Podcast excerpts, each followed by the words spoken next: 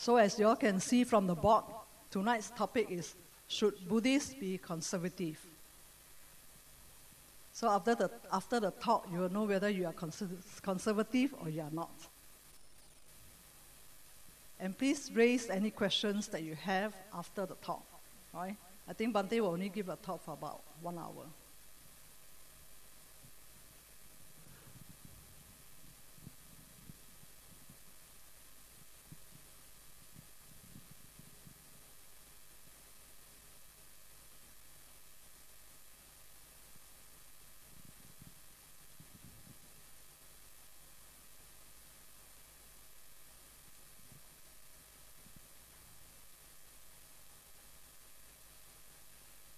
Okay,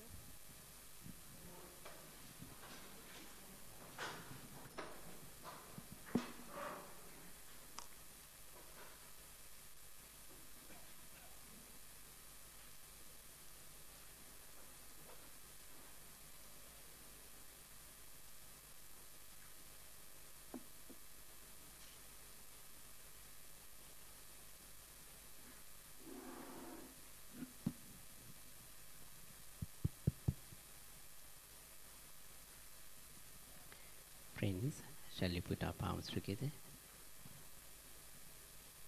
May our respect be to the Buddha, who is perfectly enlightened and the blessed.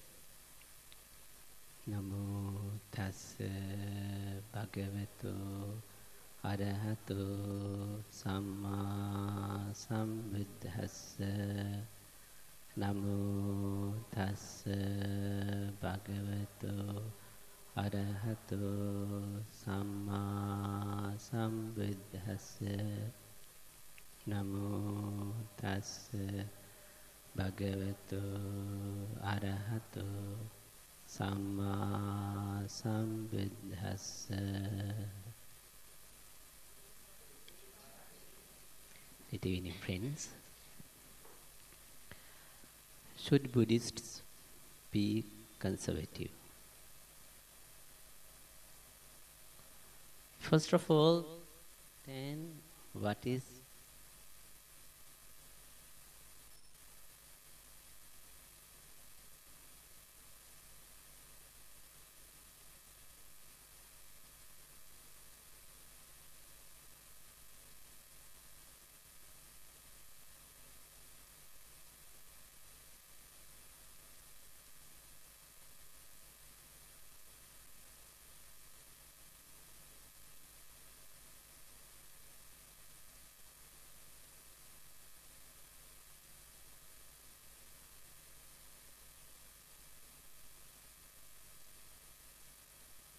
they all together created the tradition. So that is what we call Buddhist traditions. But when it comes to traditions, we also can see different multicultural Buddhist traditions. Different schools have got different traditions. Why there are so many multicultural Buddhist traditions? Buddhism is spread far and wide in the world in a peaceful way.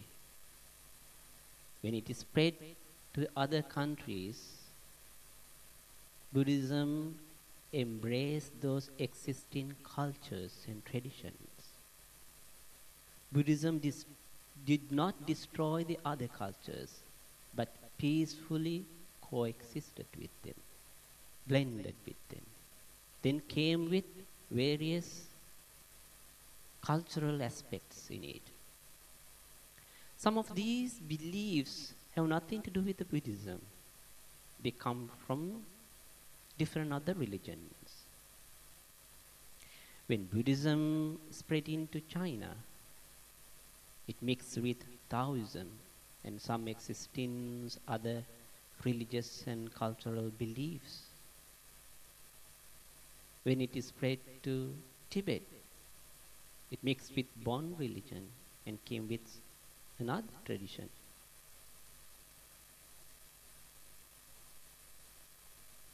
Have you heard about four-faced Buddha? But according to historical fact, Buddha has got only one face. But then this is again the concept of Brahma in Hinduism. So when Buddhism is spread into Thailand, this concept of Brahma was prevailed and was existing, and then they replaced the Brahma with Buddha and came out four-faced Buddha. So in this way, in different Buddhist traditions, there are different Buddhist beliefs and practices. Some of them are not totally Buddhist, but they come from other religions and other cultural practices and beliefs. Now, a question may arise Is tradition very important? Is tradition important? Of course, tradition is very important. Why it is very important? Because it is within the tradition the true teachings of the Buddha is preserved.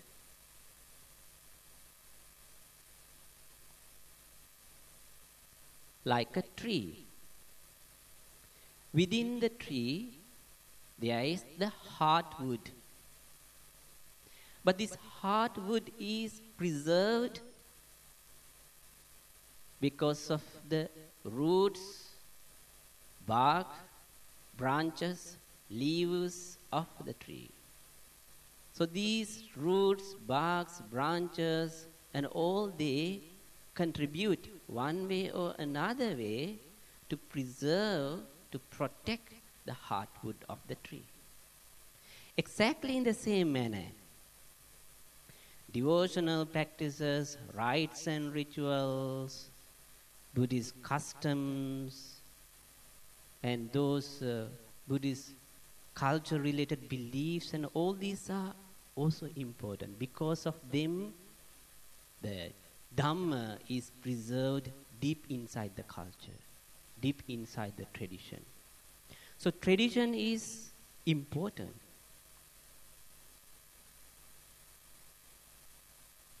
But we should not follow the tradition blindly. When it comes to traditions, we have to be open minded. We have to follow the traditions with right understanding. We should not follow anything out of blind faith. In fact, Buddha himself said to Kalamas, Etta tumhe kalama ma paramparaya. Kalamas, do not follow the traditions just because it came down from generation to generation. Do not follow it out of blind faith. Here you must question it, you must analyze it, you must understand it. And having understood the value, then only you must practice it.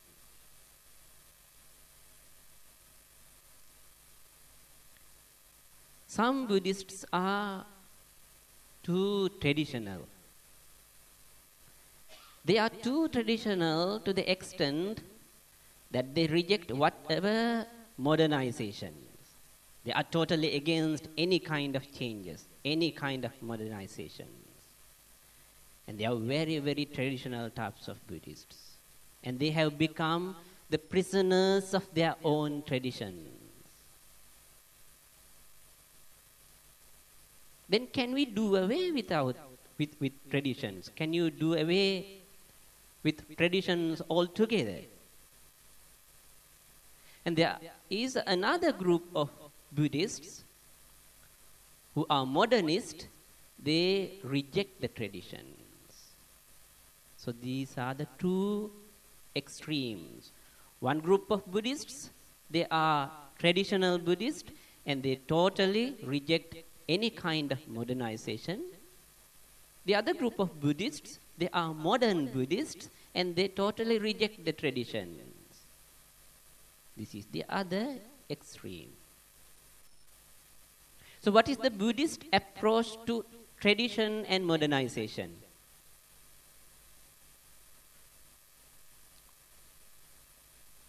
Was Buddha conservative?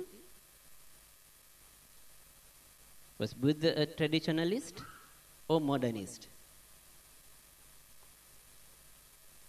In fact, Buddha, being perfectly enlightened human teacher, he approached tradition and modernization with open mind. Buddhist approach to this problem is in fact very practical, empirical, and rational. Buddhists avoid all the kinds of extremes. Then we adopt middle path. So Buddha himself recognized the value of the traditions. In traditions, there are useful, valuable customs, practices which are beneficial for the well being and happiness of multitudes, for the well being and happiness of many. And Buddha adopted, accepted such kind of practices. At the same time, in the name of the traditions, there are also harmful, useless, meaningless practices that we carried out generations after generations. Buddha, in fact, rejected such kind of practices, regardless of religious labels, rejected them. So, Buddha approached the tradition with open mind, and he did not hesitate to take actions to become modernized in a positive, constructive, and wholesome way. That is the Buddhist approach to tradition and modernization.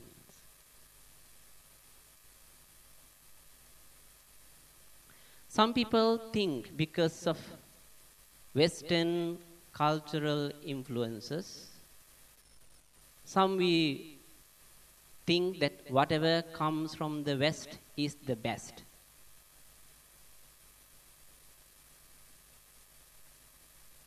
But nothing is best or nothing is worse just because it comes from Western. In the same token, nothing is bad or good just because it is coming from Eastern tradition. So, being Buddhist, we must develop a kind of attitude, kind of understanding, which is a balanced attitude, and we must use our common sense. We, can, we must analyze, scrutinize, then only we must accept it.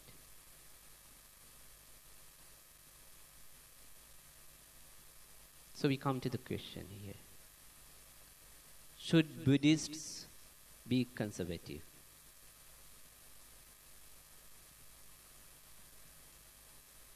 Buddhists should be conservative when it comes to preserving the Dhamma.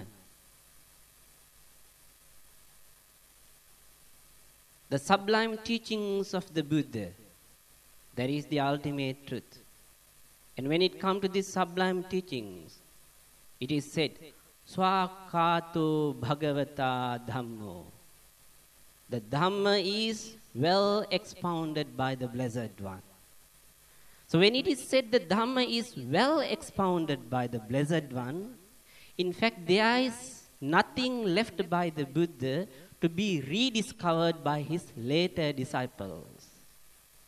He said and he proclaimed the teachings in its original format, which is essential for us.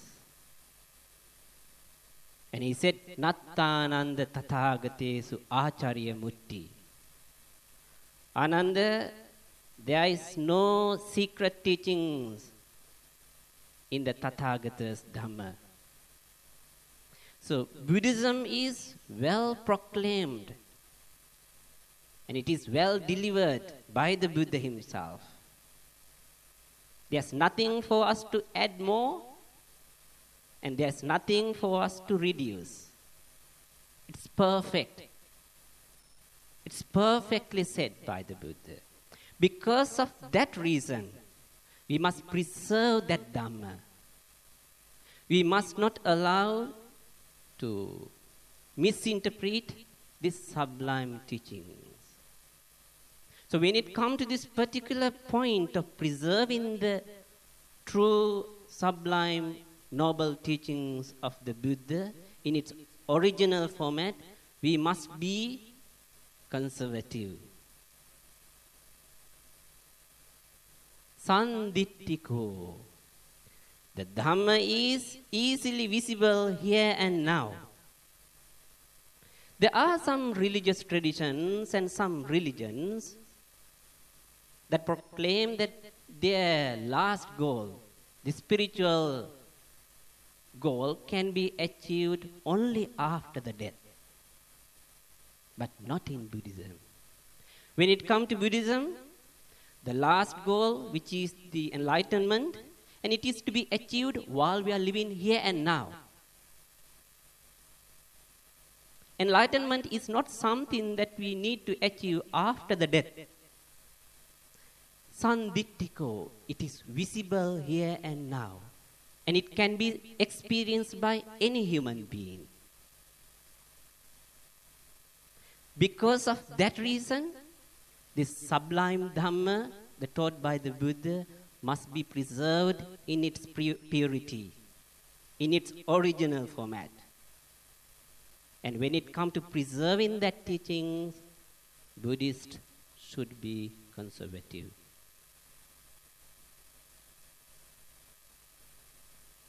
Ehi passiko. Come and check it by yourself. In some other religious systems, we come across, come and believe, have faith. But when it comes to Buddhist teachings, we very bravely encourage everyone come and test it by yourself. Ehi passiko. Having tested by yourself, then you must understand it. Like when a piece of gold is given to a goldsmith, he will cut it, he will rub it, he will do the experiments which is touch stones, and after doing such experiments, only then he will come to conclusion whether it is a genuine piece of gold or not. Exactly in the same manner, when it comes to the Dhamma, we have to analyze, we have to scrutinize, and after analyzing, scrutinizing, then only we must accept the sublime teachings of the Buddha.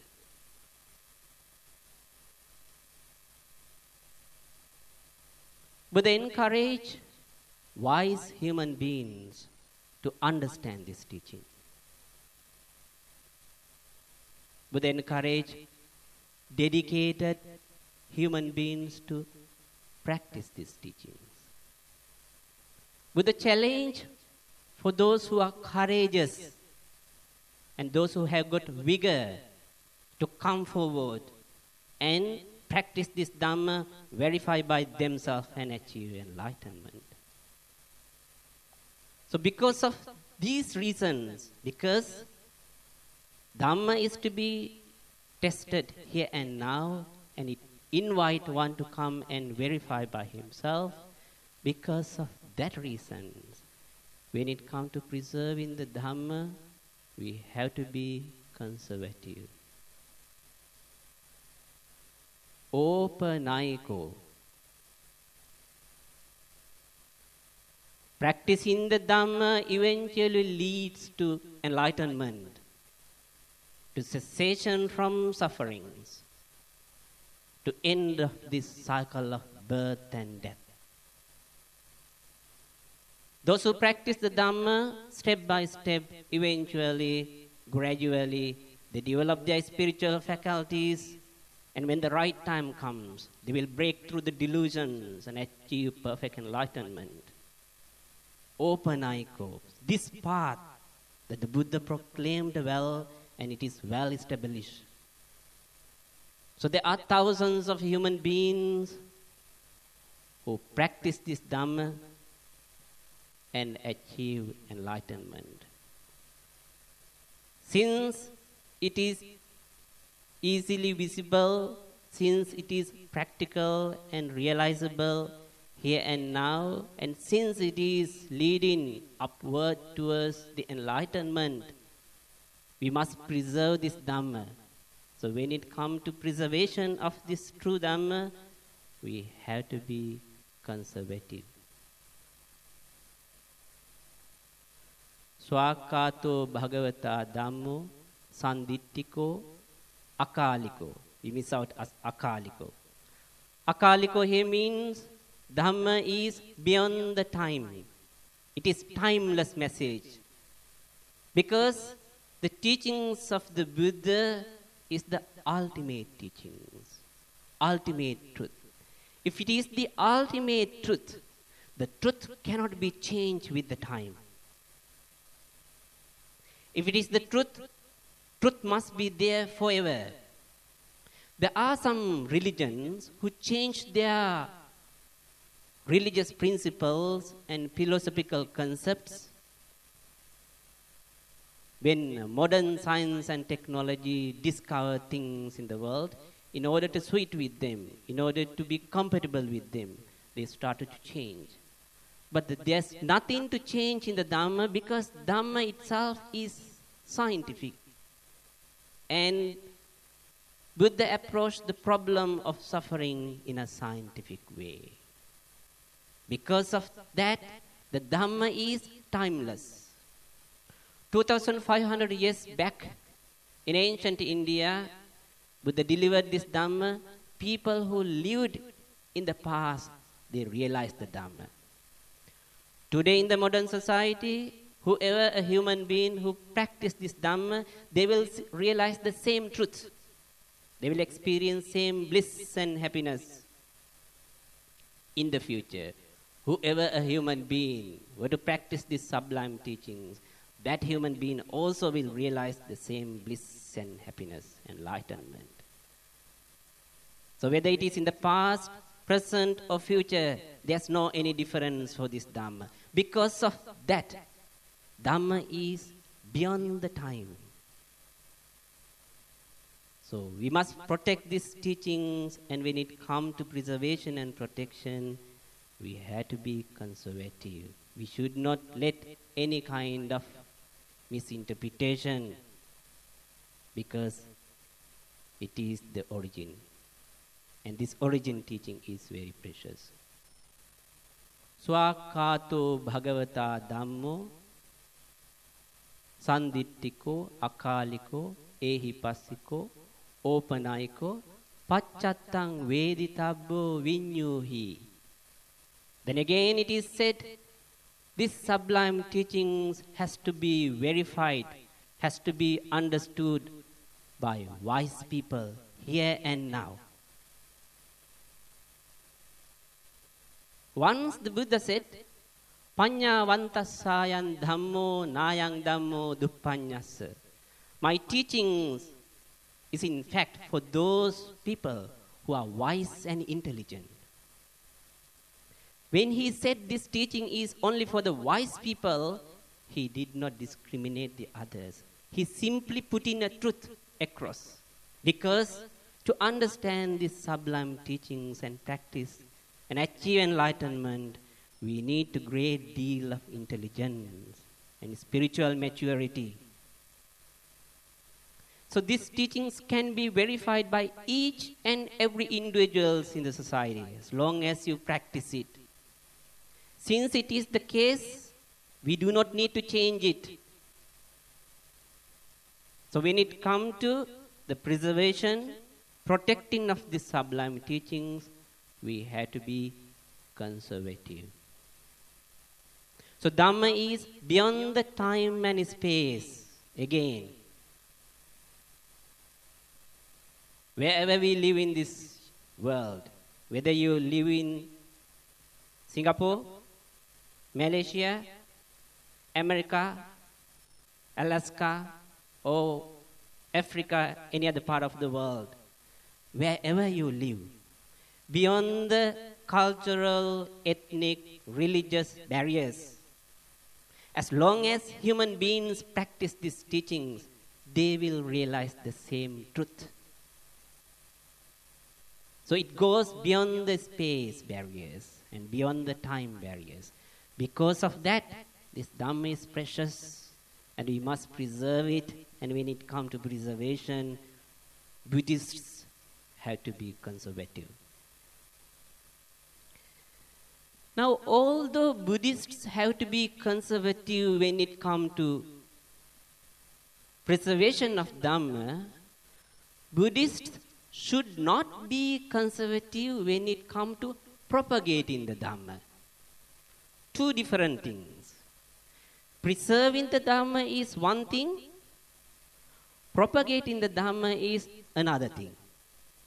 When it comes to share the teachings of the Buddha, we had to adopt modernization.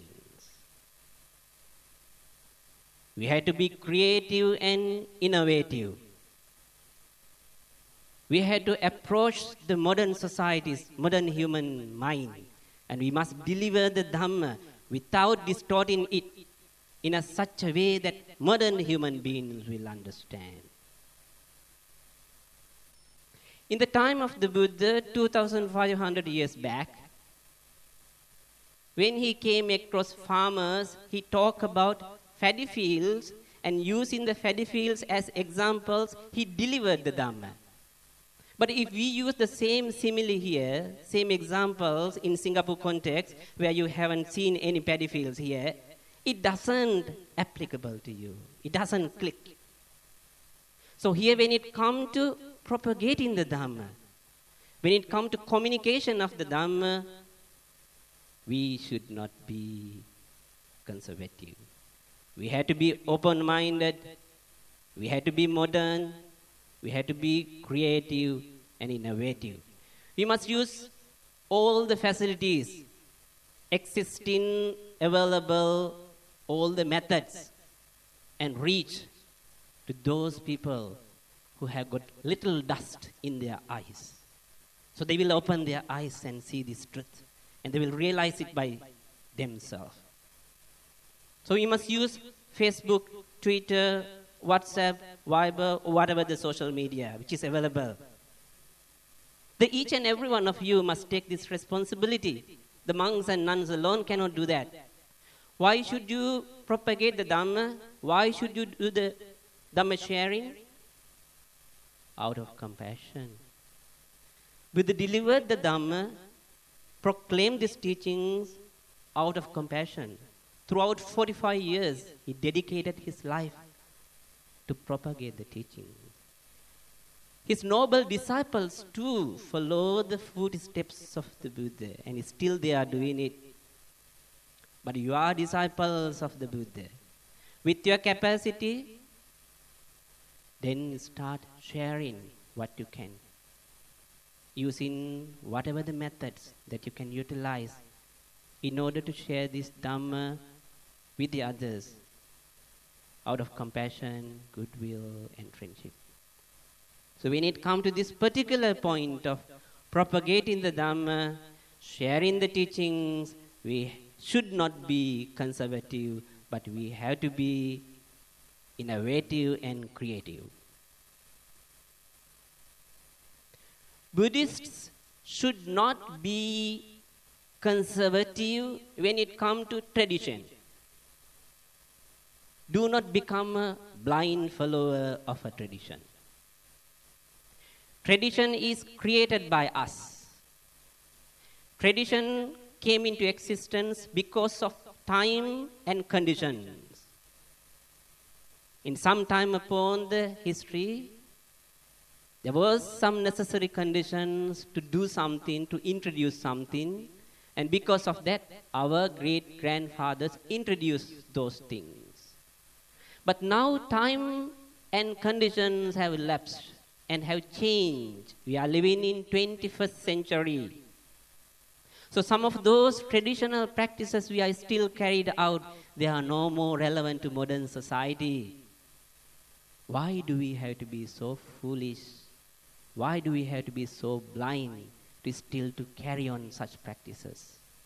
So we have to be brave enough and we must adopt we must adjust to the modern needs, to the modern society, So we must give up whatever useless practices that we do in the name of the religious traditions. So when it comes to the traditions, Buddhists should not be conservative. We are always talking about anicca, but we hesitate to do simplest changes in the monastery. We do not want to change. But we always talk about anicca, impermanence. Now, what are the problems we face because of clinging to traditions blindly?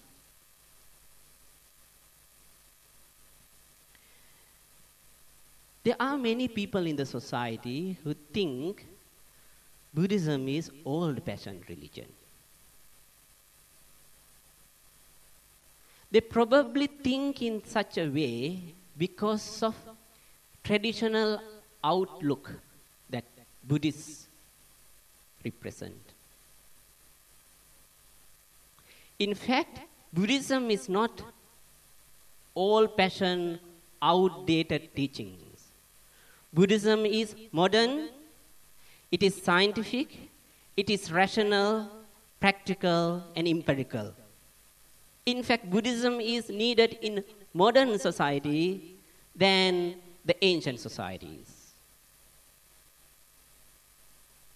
In modern societies, we come across many problems.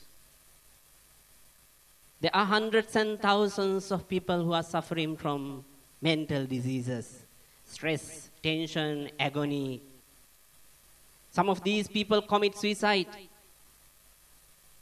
Some others, they go for counselings, take medicines. They cannot sleep at night. They don't have peace.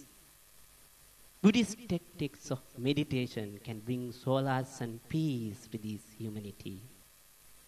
Today, in fact, the psychologists and the doctors, they are opening their eyes, awareness and in Western culture, especially Buddhist meditation techniques are used to treat the mental patients. Mindfulness based stress reduction, mindfulness based cognitive therapy are such kind of techniques that they are using. All these are based on mindfulness practice in Buddhism. Modern society also affected by terrorism, violence, racism, war, and we all have fear of nuclear war. But Buddhist thoughts of loving kindness, the meditation of metta, if human beings would adopt such practices, this whole earth will be a heaven.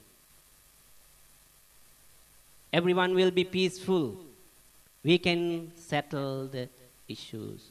We can settle the problems if we really have to practice the Buddha's teachings. Today we are talking about global warming. Buddhism talks that everyone and everything else we are interdependent. Human beings, animals, flora and fauna, this planet and the other planetary systems, we all are interconnected, interdependent. So Buddhism teach interdependent coexistence. And we must develop in a such a way our economic, cultural, political aspects in human life without damaging our environment, the other living beings, without creating conflicts and miseries in human societies. Such teachings are more valuable for modern society in these cosmopolitan cities than in ancient societies.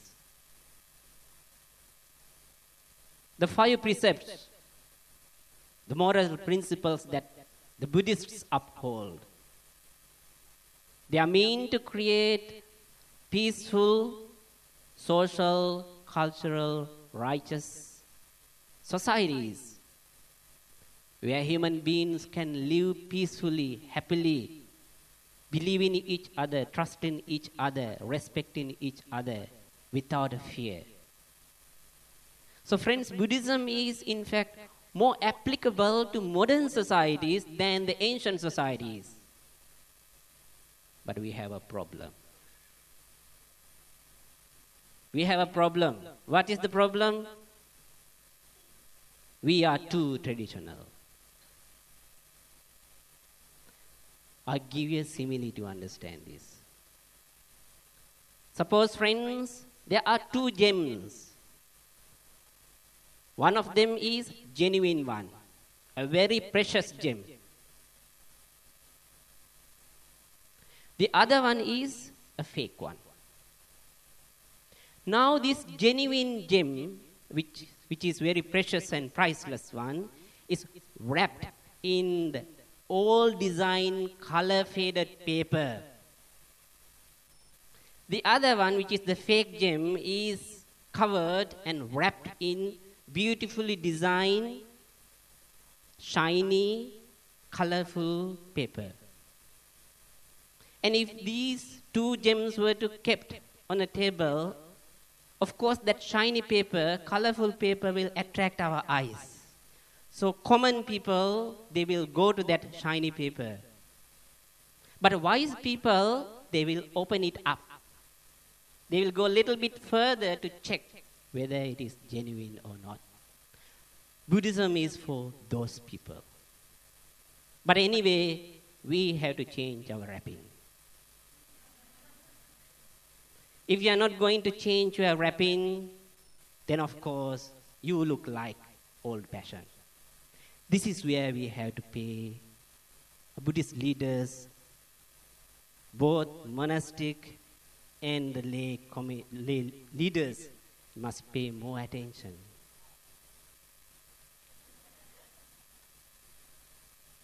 Well, we did in the past. And it's not a problem that we can do it in the future.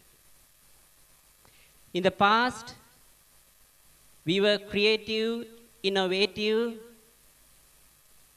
and we did it in a such a way that we spread the sublime teachings of the Buddha all over Asia without dropping a single drop of blood.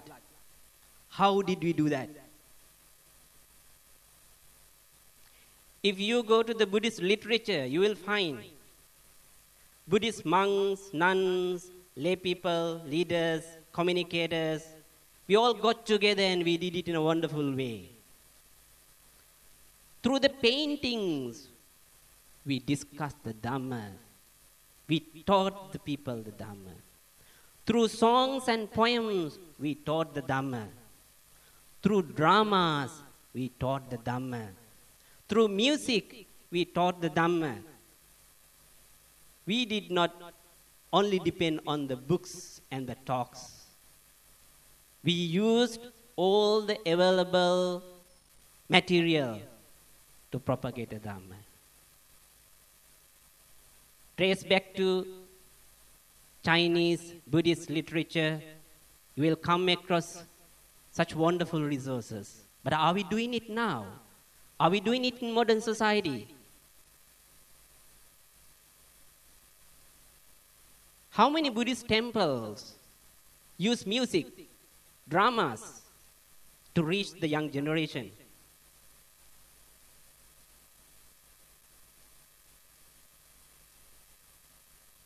Many temples are very traditional. Now we are talking about sometimes parents come and say that the teenagers they are turned away to other religions. They give up Buddhism. Why it is so? There must be reasons for that. Obviously, one of the reasons is modern Western cultural influence. We cannot deny it.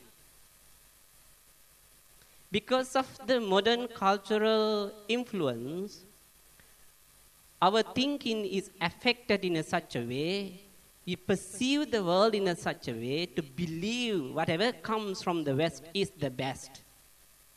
And we are made to think in a such a way because of our modern education and modern education is based on Western thinking. Because of our modern culture, it is based on the Western culture. Our science, philosophy, our culture, all these based on the Western culture. Once upon a time, we were dominated by them and uh, trained by them to think in a such a way that they want, so we still think the way they want. Because of that, when it comes to religion, we still think what comes from the best is what comes from the west is the best. This can be true in many other aspects. In Western culture, there are wonderful things. There are positive, wholesome types of practices, belief, and we must adopt them. There's no any harm. But at the same time, in Western culture, there are also negative aspects. We should not accept them. So, if you train your child from the right beginning, before the child reach to be a teenager, if you can train your child to look at the world impartially and analyze, scrutinize, and understand the things the way they are. And you are training your child to be independent. You are training your child to see the things beyond these existing cultural barriers and political influences. And we then think very independent way. Another reason why our teenagers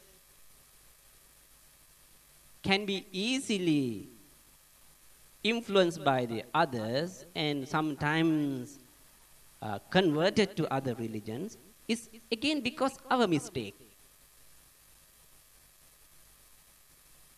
If you teach your young children the teachings of the Buddha, the Dhamma, if you teach these kids when they are small to understand the teachings through analyzing, through questioning, then of course this child will develop a kind of mind which is inquisitive, questioning type of mind. So when it comes to religious belief, he will not accept anything out of blind belief. He will question it and he will compare the other teachings with the Dhamma. When he compare the other teachings with the Dhamma, he see the truth. He understand how precious it is, and perhaps then he will still stick into this path.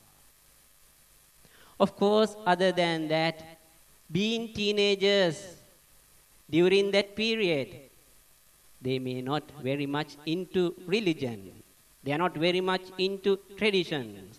They like to dance. So, what you must do? You must provide them the opportunity to dance.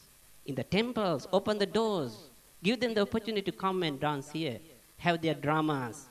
Eventually, you can introduce the teachings to them. Well, if they like to sing, why don't you open your temples for them and provide the opportunity for them to come here and sing? When they sing songs one hour, you take 10 minutes of them from it to teach the Dhamma.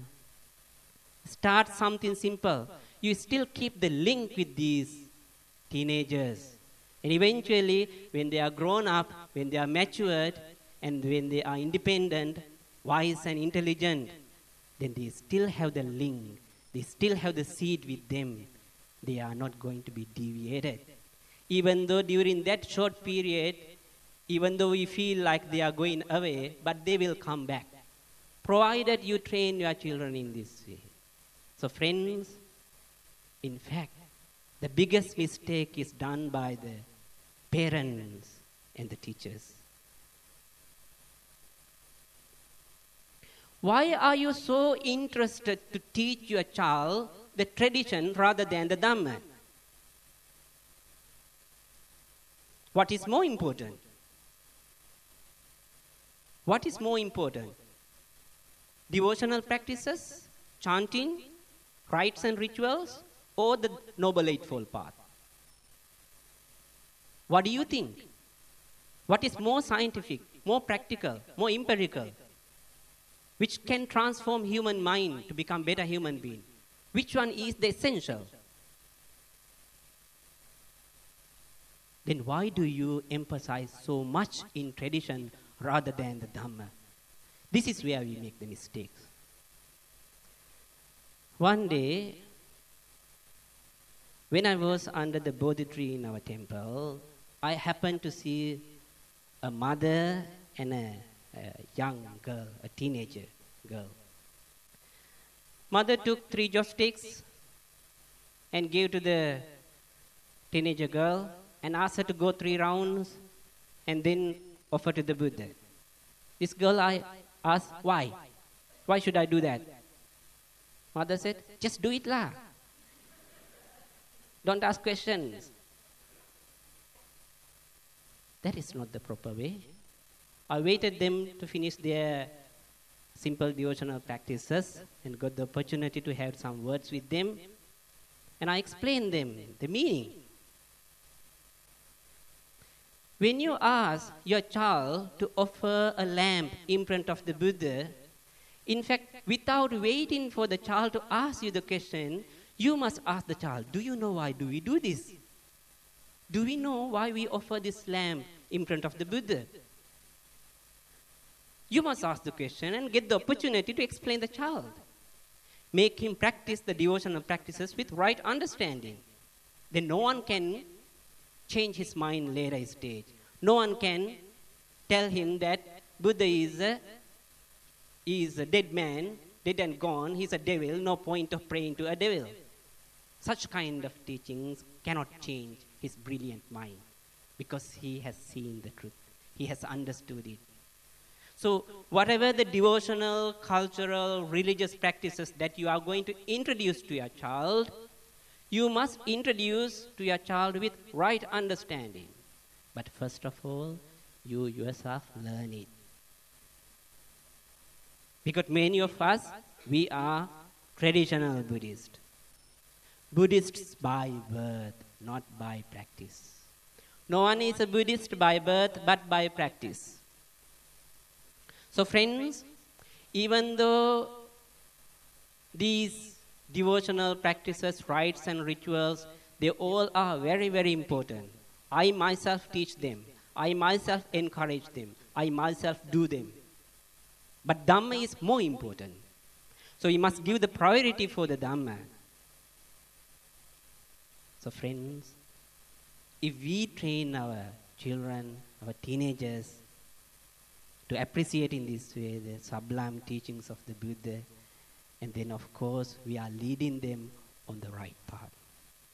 Well, the time has come for all of us to think carefully and influence our fellow brothers and sisters to think in a different way.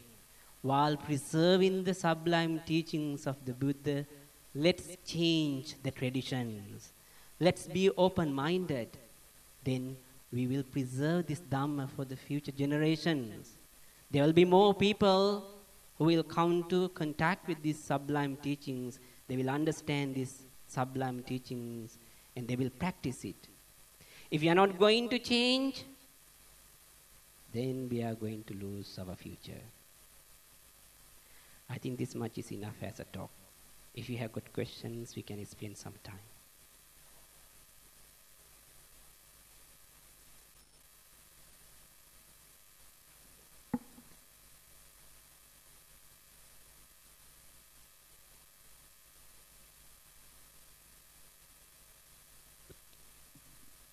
Questions time? Any questions?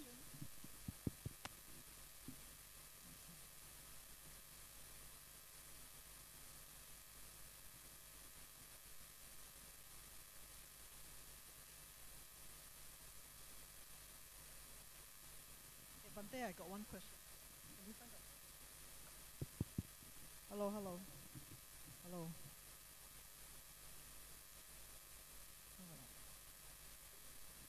Hello. Okay. Uh, the,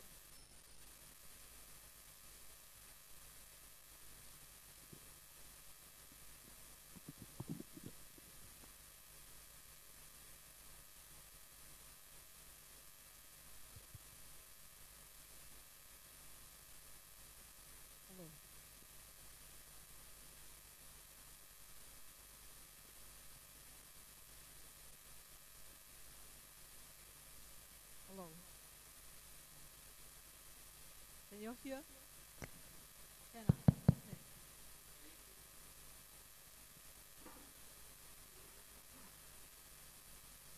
Oh, this question is this person used to do voluntary work in a temple, a Buddhist temple. And every time when he want to do uh, voluntary work, he will ask Buddha for blessing because sometimes the task is very demanding and she's afraid that she can't fulfill. And usually she find that after asking blessing from the Buddha, he, she feel that she's more blessed. So she believe if it's something beneficial to, uh, to whoever, Buddha always bestow his blessing. So, Bhante, is this true?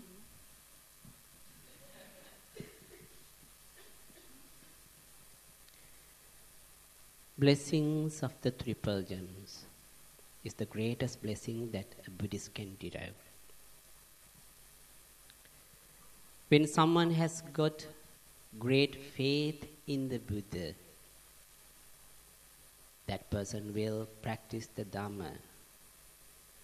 When someone has got great faith in the Buddha and Dhamma, and that person has great respect towards the Sangha.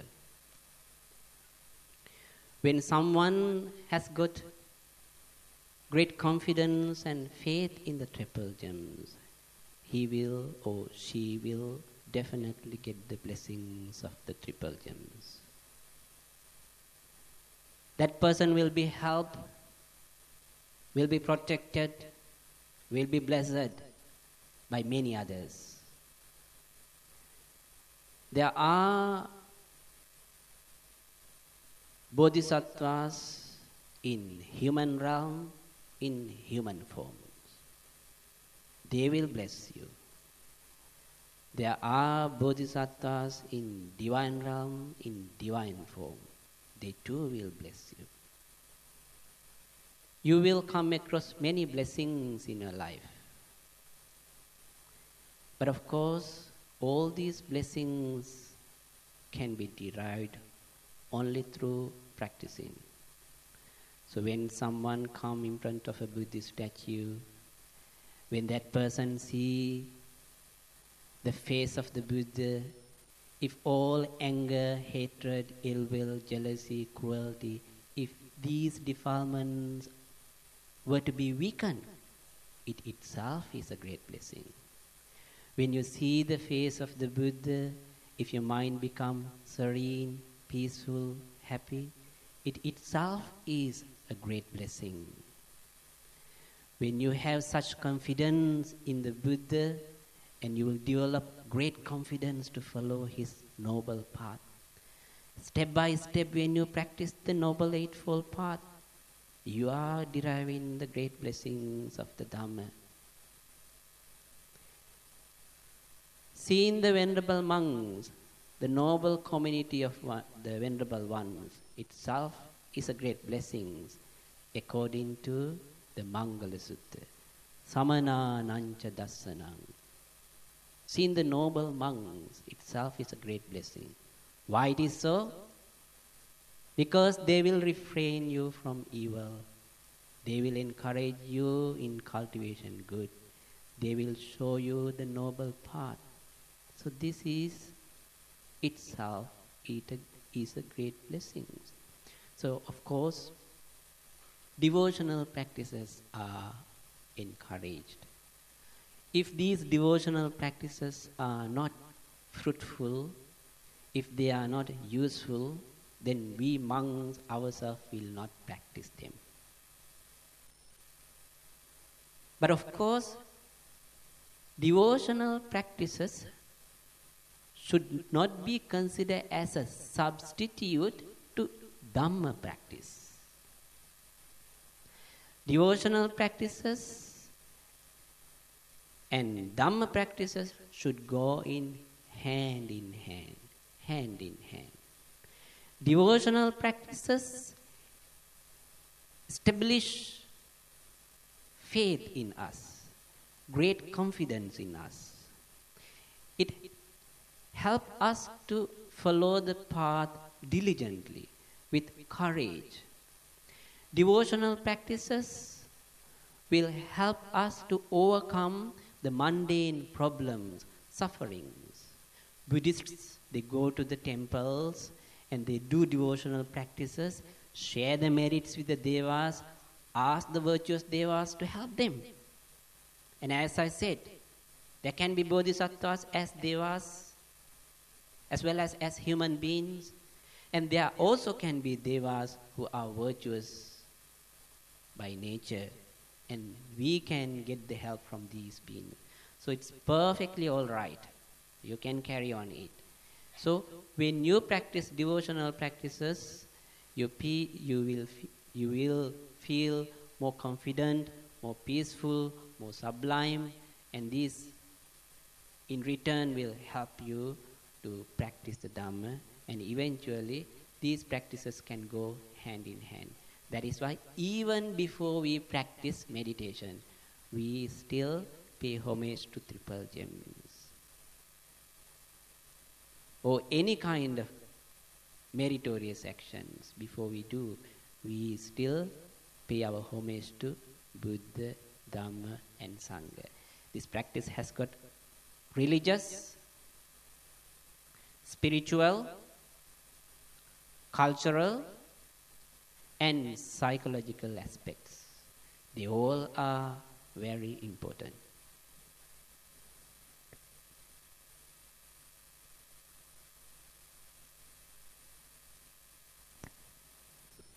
Any more questions?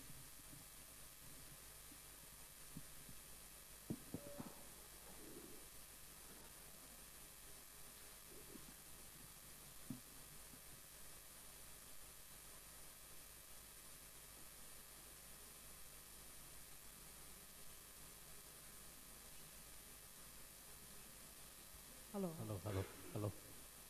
Thank you, Bhante, for your entertaining talk. Uh, I fully agree that uh, Buddhism has to adapt and change in the new times. Now, what I find uh, somehow difficult, and uh, I believe uh, that uh, also happened to a lot of people, is on the Pali language. You know, I, I find that it's very difficult to chant and very difficult to understand. And I have checked with a few people, and they have the same view on that. So I'd just like to understand uh, Bhante's view. Uh, what do you think if uh, all the chanting can be converted to English for more people to understand and practice? Thank you.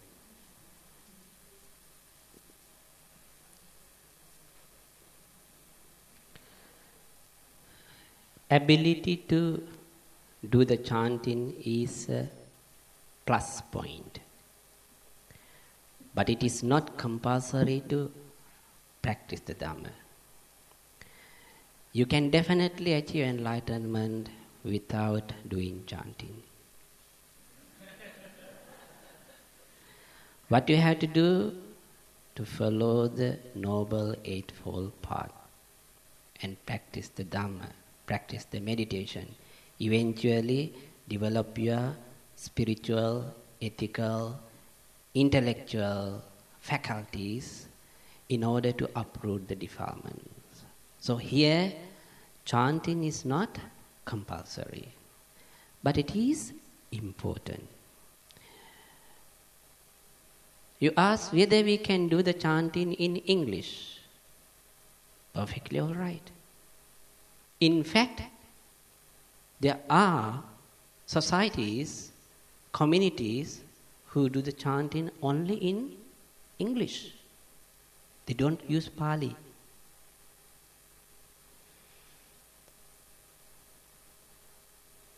I myself conduct a chanting class, Pali chanting class. There I teach the people how to do the Pali chanting at the same time understand the meaning of it in English. then is chanting in Pali still important? Yes, it is very important for some reasons.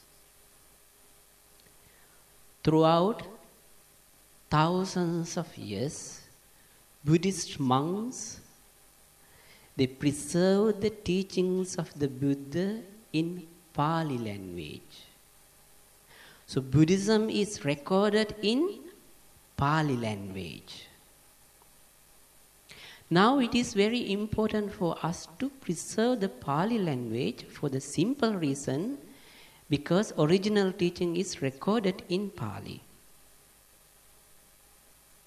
Even though these teachings have been translated into English and many other languages, and when we translate from one language to another language, it easily can misinterpret it.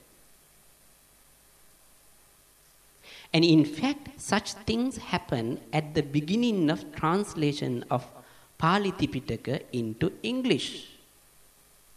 And some of the Western scholars not only mis I, I should not use the word misinterpreted, probably maybe lack of the Pali knowledge, they interpreted it wrongly. But then, based on such kind of interpretations, then some other scholars wrote books which became popular, but they all gave misunderstanding and misconceptions into Western world. Now suppose we delete out Pali and we depend on only this existing language. Then from language to language, when Buddhism is translated, and at the end it can give totally different types of meaning. So mean, misinterpretation is possible. But since we have preserved the Pali, any person at any time if he or she wish to check the original teachings against this existing translation, they can do that. So we prevent misinterpretations. So recently, of course, we have got very good scholars, like Venerable Bhikkhu Bodhi, one of greatest uh, scholar monk, who dedicated to learn Pali language, and they are, of course, English people, and they are good in their language and they have done better translations. So we still have to preserve the Pali because of that reason, then we will prevent people misinterpreting the teachings of the Buddha. Another reason why we must preserve the chanting, because chanting is adopted by monks and nuns in order to transfer the teachings from generation to generation. Other than this, it has got another valid point when we learn the suttas by heart and we can quote the Buddhas without distorting through original terms, then we can interpret it in English or other language. And the practitioners will find it is easy to retain the memory when you learn it as a poem or in a kind of rhythm. And not only that, Buddhist monks, they also use these Pali chanting um, in blessing service, uh, in other uh, religious ceremonies. So, of course, Pali chanting has got religious, spiritual, cultural, psychological uh, importance, and many other aspects of it. So we still preserve Pali language. We still practice chanting.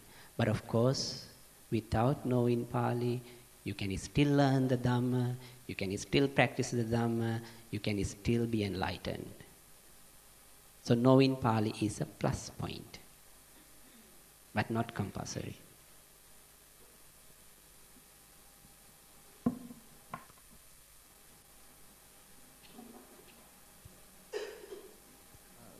But they just, just when you mentioned about we must be conservative when uh, preserving the Dharma. Uh, what about the precepts? Because the seventh precept actually uh, says that we should refrain from music, dance. Now, okay, um, there will be there's some criticism of it at uh, Bhikkhu uh, Buddhi when uh, he performed organ you know, in a charitable event. Now, do you think um, should we be conservative in following the seven precepts such that you know whether it's a monastic or whether it's a true Buddhist that we should refrain from music, notwithstanding that this will actually encourage uh, people to come and attend events. I have one question for you: Is that will you play a One piece, by one. will, will you play a piece of music before a Dharma talk? If that will actually double or triple the attendance of your talk. Of course I will, but unfortunately I cannot. I don't know. So how do we resolve the apparent uh, incongruence between Okay, first of all, I think here we have got a very big misunderstanding. There's no single precept in Buddha's teaching which prohibit Buddha's followers playing music or listening music or dancing or singing. You all are free. It is not a precept for lay people in ordinary life. So you are perfectly all right. You can sing and dance and you can play the music, you can enjoy. There's no any restrictions at all. But this precept is observed strictly when we are in retreats. Retreat is a time that we dedicate 24 hours for mindfulness practice. So when we are in a retreat, we have to observe certain principles, certain precepts in order to prevent defilements arising in our mind and also in order to calm down arisen defilements in our mind. So there are precepts. Just do this much. If you talk about eight precepts, some of these precepts they prevent you speaking unwholesome speech because unwholesome speech rooted in unwholesome thoughts. Some of these precepts prevent you behaving unethically, immorally, unwholesome way because they produce defilements. They produce hatred, ill will, jealousy, anger, cruelty, lust, attachment, greed. All these are defilements. So there are these defilements to prevent us behaving, uh, behaving unethically by speech and actions. There are also precepts which are very important for us to preserve our time and dedicate full time. For example, like uh, the use in the luxurious beds and uh, the cushions and all these in precepts, you are not allowed. Why?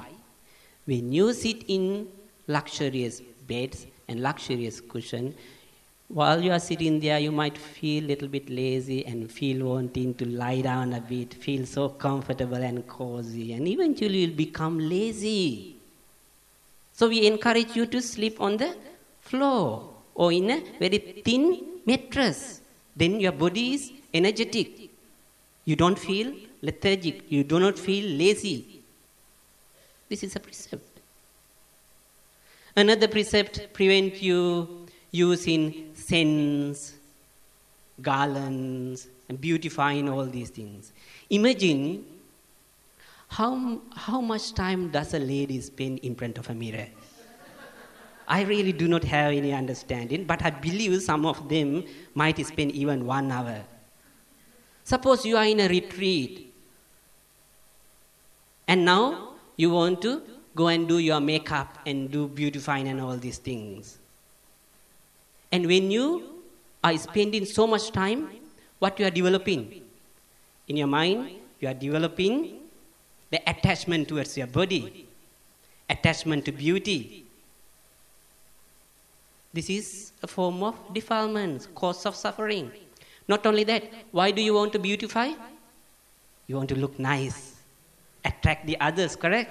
So you input the defilements to others' mind as well. Create the lust, create the desire in others' mind as well. Correct? Don't you do that? We do that, correct? So, is it a proper action in the retreat? Why do we have to go for retreat? It is to practice wholesome states of mind, mindfulness, and e- eventually achieve the enlightenment. So, this precept is not there just because you're beautiful, you are going to be born in the hell. Or it is not because it is unethical. It is perfectly all right, correct? In ordinary day, when you go to work in your life, you are always doing it. That's fine. That's fine. It's not unethical. But in a, pre- in a retreat, we prevent doing it because of this reason. So there are such kind of precepts. They are not unethical, they are not immoral, but these precepts are there for a reason. Why we are Bota? We don't have hair like you. How much time do you spend for your hair? If you have got the hair, you have to wash it, you have to clean it, you have to tidy it up. Sometimes you have to color it. Correct? You had to go to the salon every month, once or twice. And you spend a lot of money and a lot of time on your hair. So we just shave it off, finish. We can use that time for something extra. And it will remind us we are different from the others. So our teachers, when we are very small, uh, young monks, they always used to teach us when we behave like when we are children, we behave like children, even though we are monks. So at that kind of occasions, our teachers come to us very compassionately and say, touch your hair. Then we touch. Then say, no hair, correct? so you are different from other human beings. You cannot behave like the others. Huh? You must train yourself because you have chosen this path. So that's a gentle reminder. So there are many uh, precepts. All these are there for a reason. So of course, when it comes to monastic order, monastic precepts, I agree that there are certain precepts. Perhaps maybe we can modify. Perhaps maybe we can adjust and adopt. Perhaps maybe we can introduce new precepts and there is a need for it. But the community of Venerable Ones, 2500 years now, they have not changed any precepts and they have not introduced any because we have not come to common agreement. Having said so, modern monks, monks like us who live in the cities, we have adjusted and adopted. We have adjusted and adopted with understanding. So, lay people, that's nothing to do with your business. Don't go to, don't go to the extent to criticize the monks and nuns in modern societies for the simple reason are you ready to be a monk or nun? Can you do this? Are you ready? So, we cannot find in modern societies many people who can sacrifice and do this and they are still trying even in modern societies. But still, there are also monks and nuns who keep all these precepts, all these precepts, and they live in suitable environment. So, with due respect to those venerable monks and nuns as well, we have kept the precept as in original format.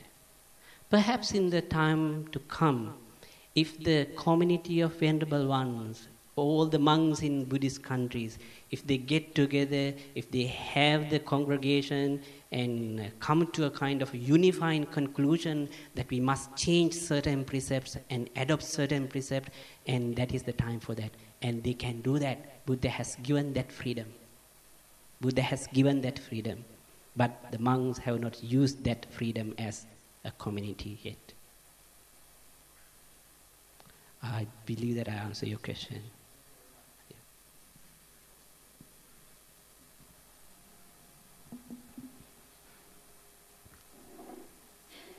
Hi, Bhante. Why do we need to compare ourselves to another? Sorry. The other religion itself, the tendency in the Western society itself, the, is falling. Why are we not preserving our own culture and traditions? Uh, my friend, I did not understand what you said.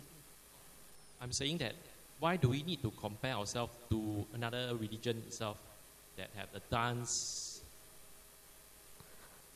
whereas the Western society itself is already their tendency for them is already falling already.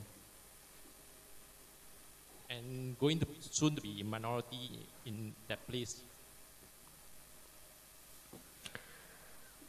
Why do we have to compare? The comparison is important for better understanding. When you go to market to say suppose you are going to buy computer, don't you compare compare the prices? Don't you compare the qualities? Don't you compare the the durability? Don't you do that? Yes, we do. Why do you do that? but have you? Do you know that Christ, why, where exactly Christianity comes from, and why does it forms? It's because of political reason itself. The Roman Empire was crumbling, and they tried to unify. Have you heard of Hellenistic Judaism? I'm simply putting Uh, an idea across. What I'm trying to tell you, the question that you're asking, why we have to compare, and I'm simply putting it forward. We compare things to understand better. If we, of course, we should not use the labels we should not do it in a such a way that we hurt the feelings of the others but we take in the general concepts we still have to compare. If you do not do that you will not understand how precious is your teaching. For these reasons we always do that. For example, there can be people who says all the religions are same.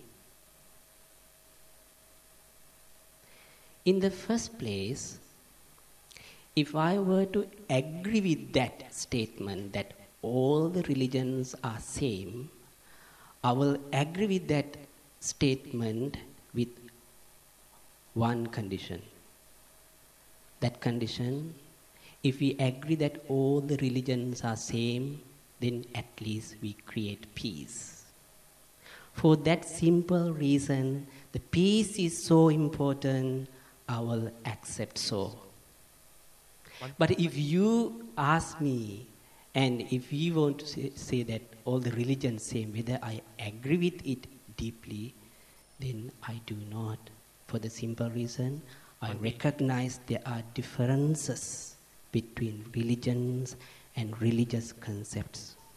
Even one concept can have so different views in different religions. For that reason, we still have to compare. For example, someone might say in this way Our religions, we also teach love.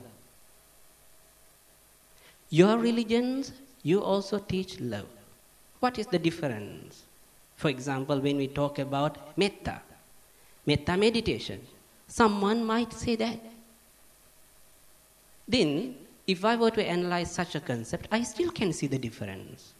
Yes, true, all the religions teach love, teach friendliness, kindness, but they have limitations. Some religions say love your fellow brothers and sisters. When they say love your fellow brothers and sisters, they also accept those who do not belong to your system of thinking, your religious views. In fact, they are non believers. Some extremists can go to the extent it is okay to kill the extremists. The, uh, the, it is okay to kill those non believers. I don't want to use the terms, but this is possible. There are human beings who think in that way. In that sense, their love, their kindness, their goodwill is extended only particular group of human beings and they exclude the others. Some religion can go to the extent again, they also teach this love, but they may include all the human beings. They might say that we must love all the human beings, but then they exclude the animals. They exclude the animals. For, for them, it is perfectly all right to kill the animals and consume. It's all right. Principally, they agree. Now, when it comes to, we are still talking about love. When it comes to Buddhist concept of love, which is metta, and there is no discrimination, there is no barriers. Buddhist love of metta should be radiated towards human beings, animals, non human beings, those who have in gross level bodies, those who are subtle level bodies, those who live in this planet, or those who live in other planets in this universe, without any barrier. So, this is where I'm saying if you do not compare, how do you understand this concept? One day I'm a Christian last time. Two months ago I'm a Christian. I converted to a Buddhist after I, I, I, I, I got a notion. Basically, you can Google what's Hellenistic Judaism. It's a combination of Judaism and a Greek Empire religion. Greek Empire have a have a have a have a notion of creating religion itself to, to unite the empire and the countries. So you can Google Hellenistic Judaism and the five patriarchs, the five centers, early centers of Christians. Everybody knows who the apostles is, but nobody knows who Jesus is. You can Google it. Everything is everything is, is everything is internet right now. So I believe you are sharing. So I believe you are not asking any questions. And even though if you were to ask questions related to history, in fact, I'm not suitable to answer. Yeah. Any other questions? Any other questions?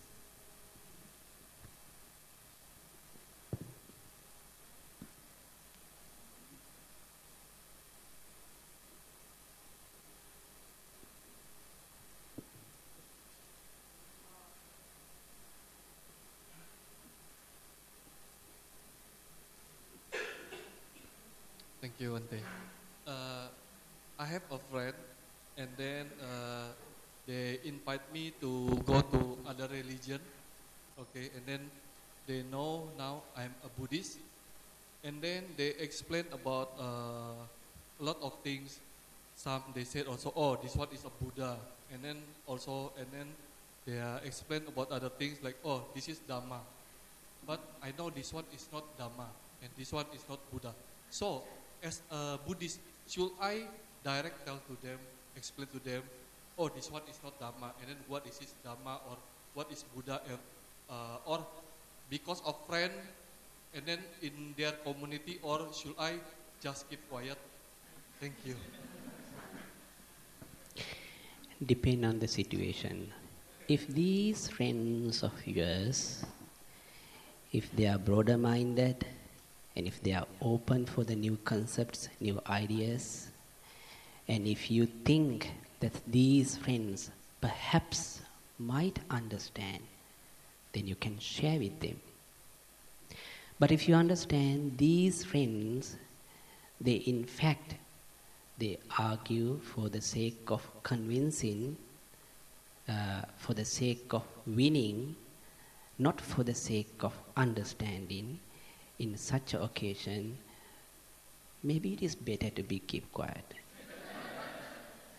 because why do we engage in a debate?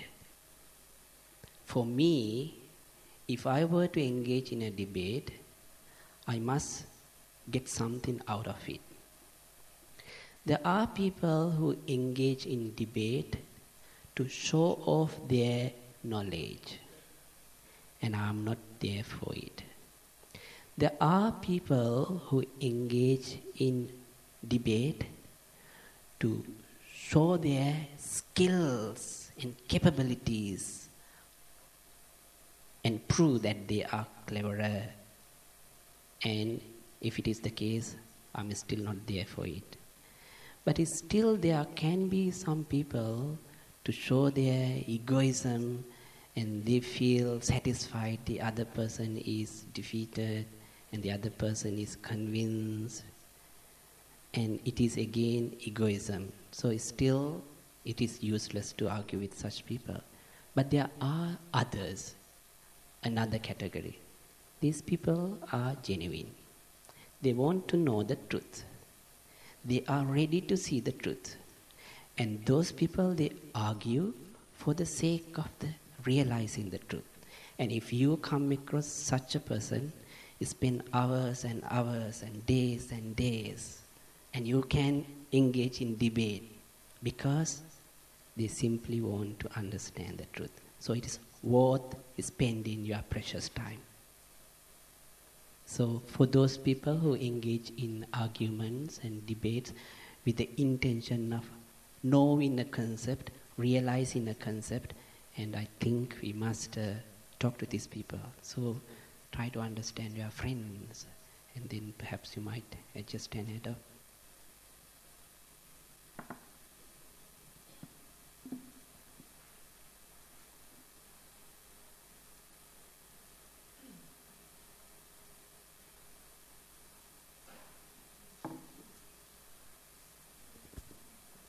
Thank you, Bhante.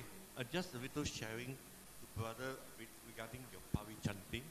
Uh, what I find special about Pali chanting is that um, when I went to India to, on the pilgrimage, we went to visit various uh, Buddhist centers of uh, different Nepalese, uh, Sri Lankan, and, and somehow the, wherever you go, it's the same Pali chanting.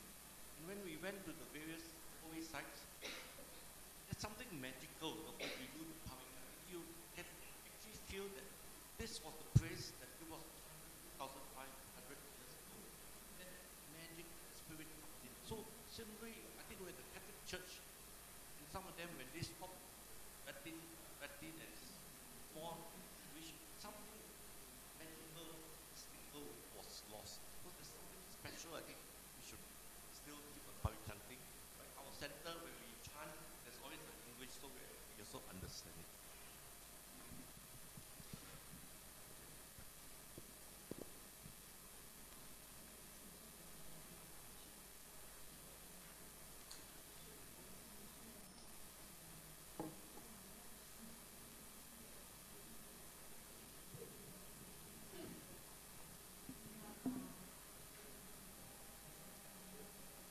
Any other questions?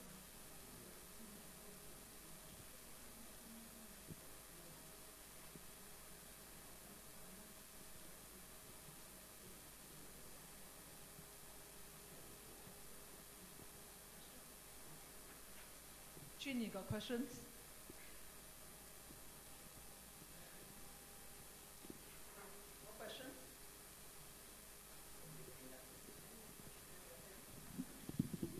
So, shall we put our palms together?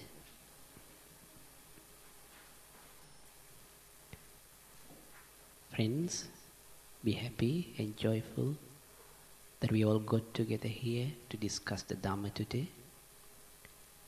The merits that we acquired through the process be upon the good devas. May the devas rejoice over these merits. Having shared these merits, may the devas protect you, protect your loved ones, protect the dispensation of the Buddha. May the devas attain bliss of Nibbana. Say sadhu. Our departed relatives and friends, wherever they are, may they all share these merits. Having shared these merits, may they be free from worries and sufferings. Be well, be happy. May all our departed loved ones attain bliss of Nibbana. May the great blessings of the Buddha, Dhamma, and Sangha be upon all of you. May all of your good wishes, good dreams come true. May there be peace and happiness in your life.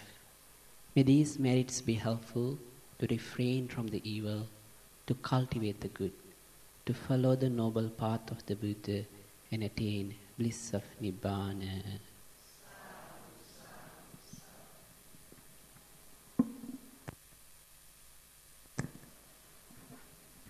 Thank you, Bhante, for that. Uh, since no more questions, then we'll end the sessions. Can you please rise? Please say three times sadhu to Bhante. Sadhu, sadhu, sadhu.